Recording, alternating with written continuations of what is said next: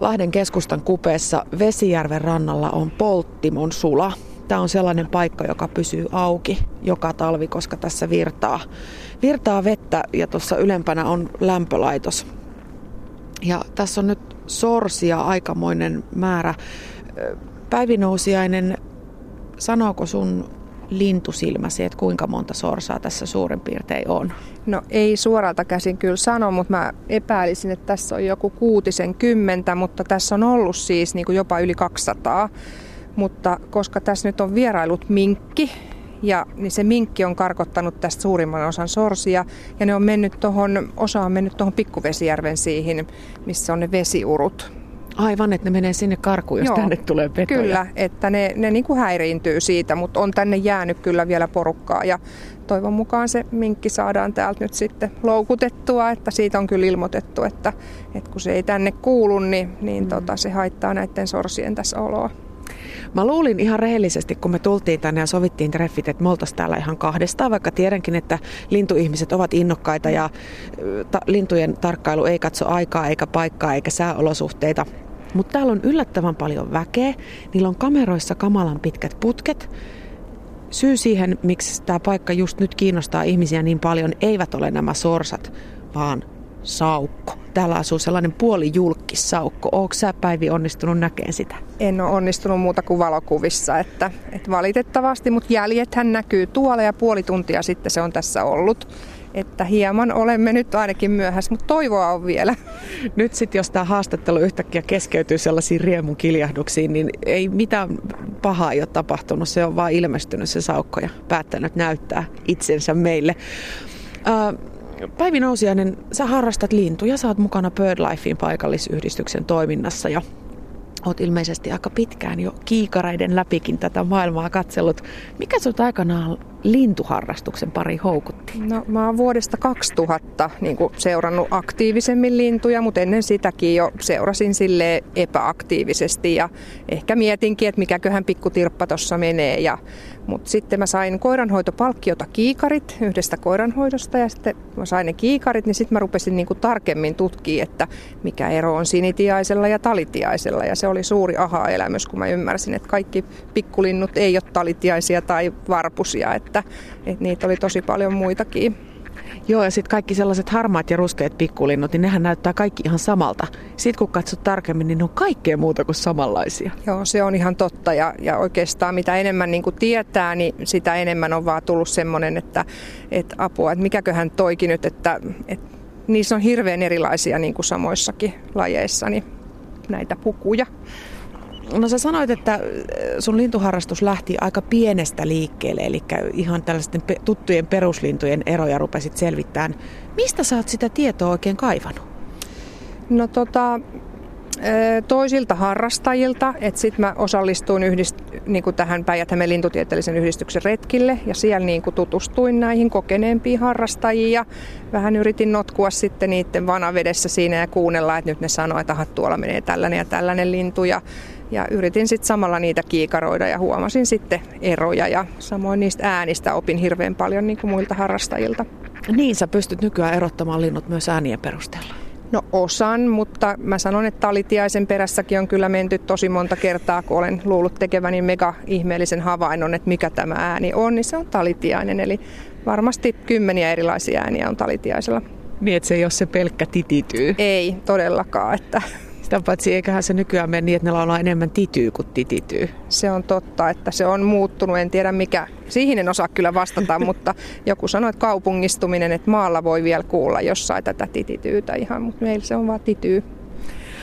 Kun puhutaan lintuharrastamisesta, niin ihmisiä voidaan jakaa erilaisiin kategorioihin. Toiset katselevat omaksi ilokseen ja sitten on nämä tosi ornitologit, jotka rarien perässä juoksee. Eli puhelimeen tulee hälytys, että täällä on nyt joku rari, eli superharvinaisuus ja sitten ajetaan satoja kilometriä lintujen perässä. Mihin kohti tällä janalla, jos toisessa ääripäässä on satunnainen tarkkailija ja toisessa päässä on tällainen tosi ornitologi, niin mihin sä kohti sä itsesi sijoittasit? No mä oon varmaan siinä keskivaiheilla, että mä oon ihan iloinen näistä tavallisista lajeista ja musta on hauska seurata, mitä ne tekee. Ja, ja, Mutta jos toki Päijät-Hämeessä lähellä on joku todella harvinaisuus ja on mahdollisuus mennä katsoon, niin voin kyllä lähteäkin, mutta en, mä en kuulu mihinkään lintotiedotuksiin eikä ole mitään piippareita ja hälytyksiä, että en, en kyllä sitten niihin lähde ihan heti.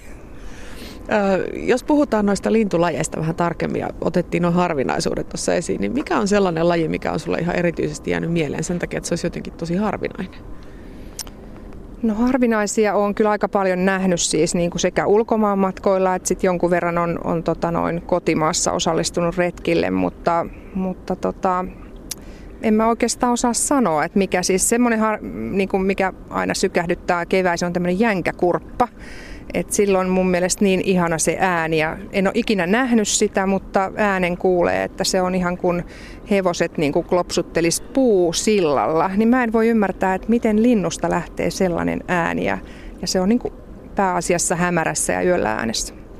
Joo, mietin, tota, miten, miten sä kuvailit sitä ääntä, niin yksi mikä on aika hieno, vaikka se nyt ei mikään hirmu harvinainen olekaan, niin kaulushaikara. Sehän kuulostaa siltä, kun pulloon puhaltaisi. Se on semmoinen puup. Joo. Sekin on aika korviin ja mieleenpainuva on. ääni. Uh, kuinka paljon sä käytät aikaa lintujen tarkkailuun vai lasket sä sitä millään tavalla? Onko se vaan niinku osa sun elämää?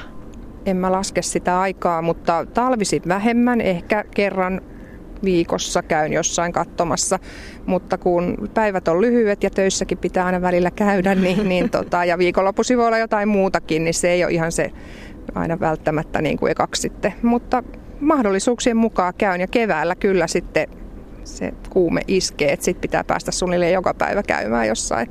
Niin, mä meinasinkin kysyä seuraavaksi, että nyt eletään tammikuun loppupuolta. Missä vaiheessa se kevätkuume lintutarkkailijan, lintuharrastaja iskee? No silloin, kun ensimmäiset muuttolinnut tulee ja kun näkee vaikka sen ensimmäisen västäräkin, niin sitten se kuume on kyllä pahimmillaan jo. Täällä seistää Vesijärven rannassa Polttimon sulan ääressä. Tässä on muutama kymmenen sorsaa talvipuuhissaan. Päivi sen kanssa vähän palella. Paleleeko Sulla on kyllä niin hyvän näköinen varustus, että sua aina palele. Ei palele, tästä erottaa, tästä erottaa tosi luonnonkulkija sitten tällaisen amatööri. Mulla on tää oikein peukalo johjassa, vaikka onkin kahdet tumput päällekkäin. Onko muuten sellaista keliä, mikä pelottaa sut pois luonnosta vai liikut sä säällä kuin säällä?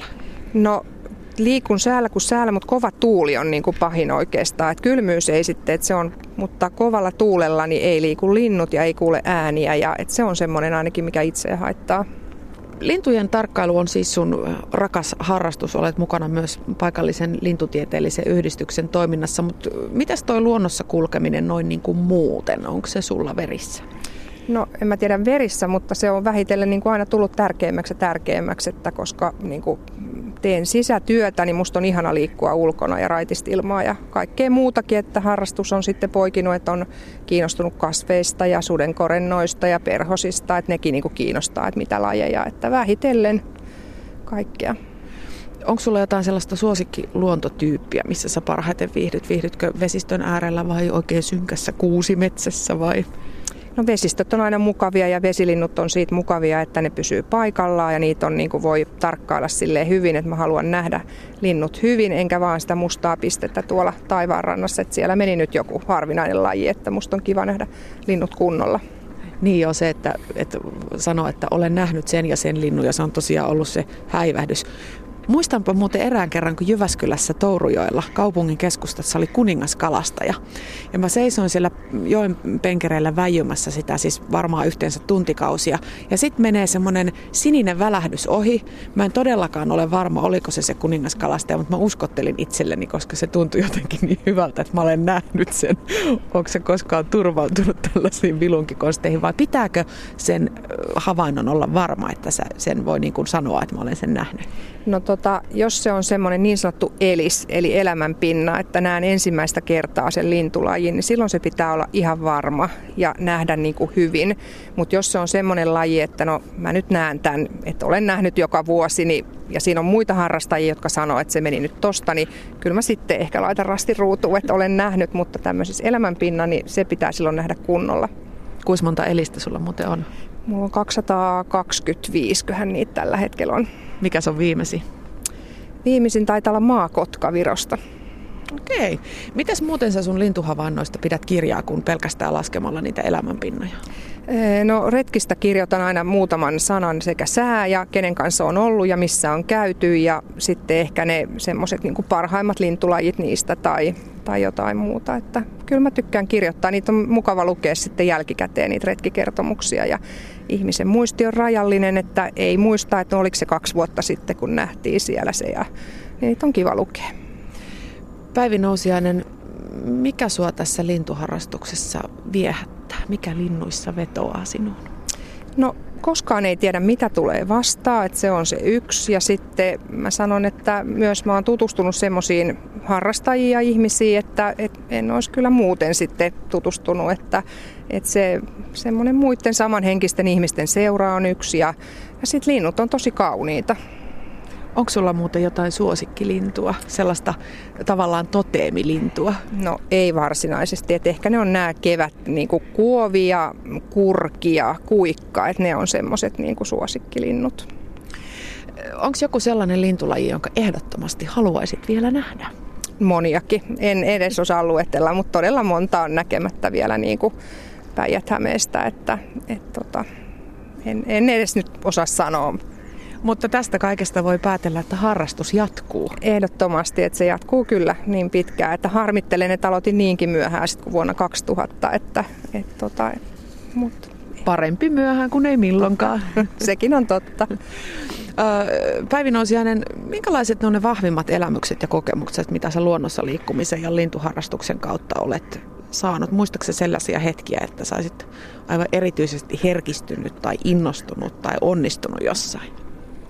No en mä ehkä herkistynyt, mutta, mutta siis niin kuin, vaikka siis semmoisia niin kuin hauskoja tavallaan, että jossain samassa puussa saattaa olla niin kuin pikkutikka ja sitten palokärki ja puukiipiä samassa puussa. Et musta se on ollut kans, että katsoo, että hetki yksi lintu, tos toinen ja kolmas ja tämmöisiä hauskoja lajeja. Ja sitten joskus on ollut, että kun käki on kukkunut jossain kaukana. Ja sitten yksi, kaksi ajattelee, että nyt se lopetti sen kukunnan.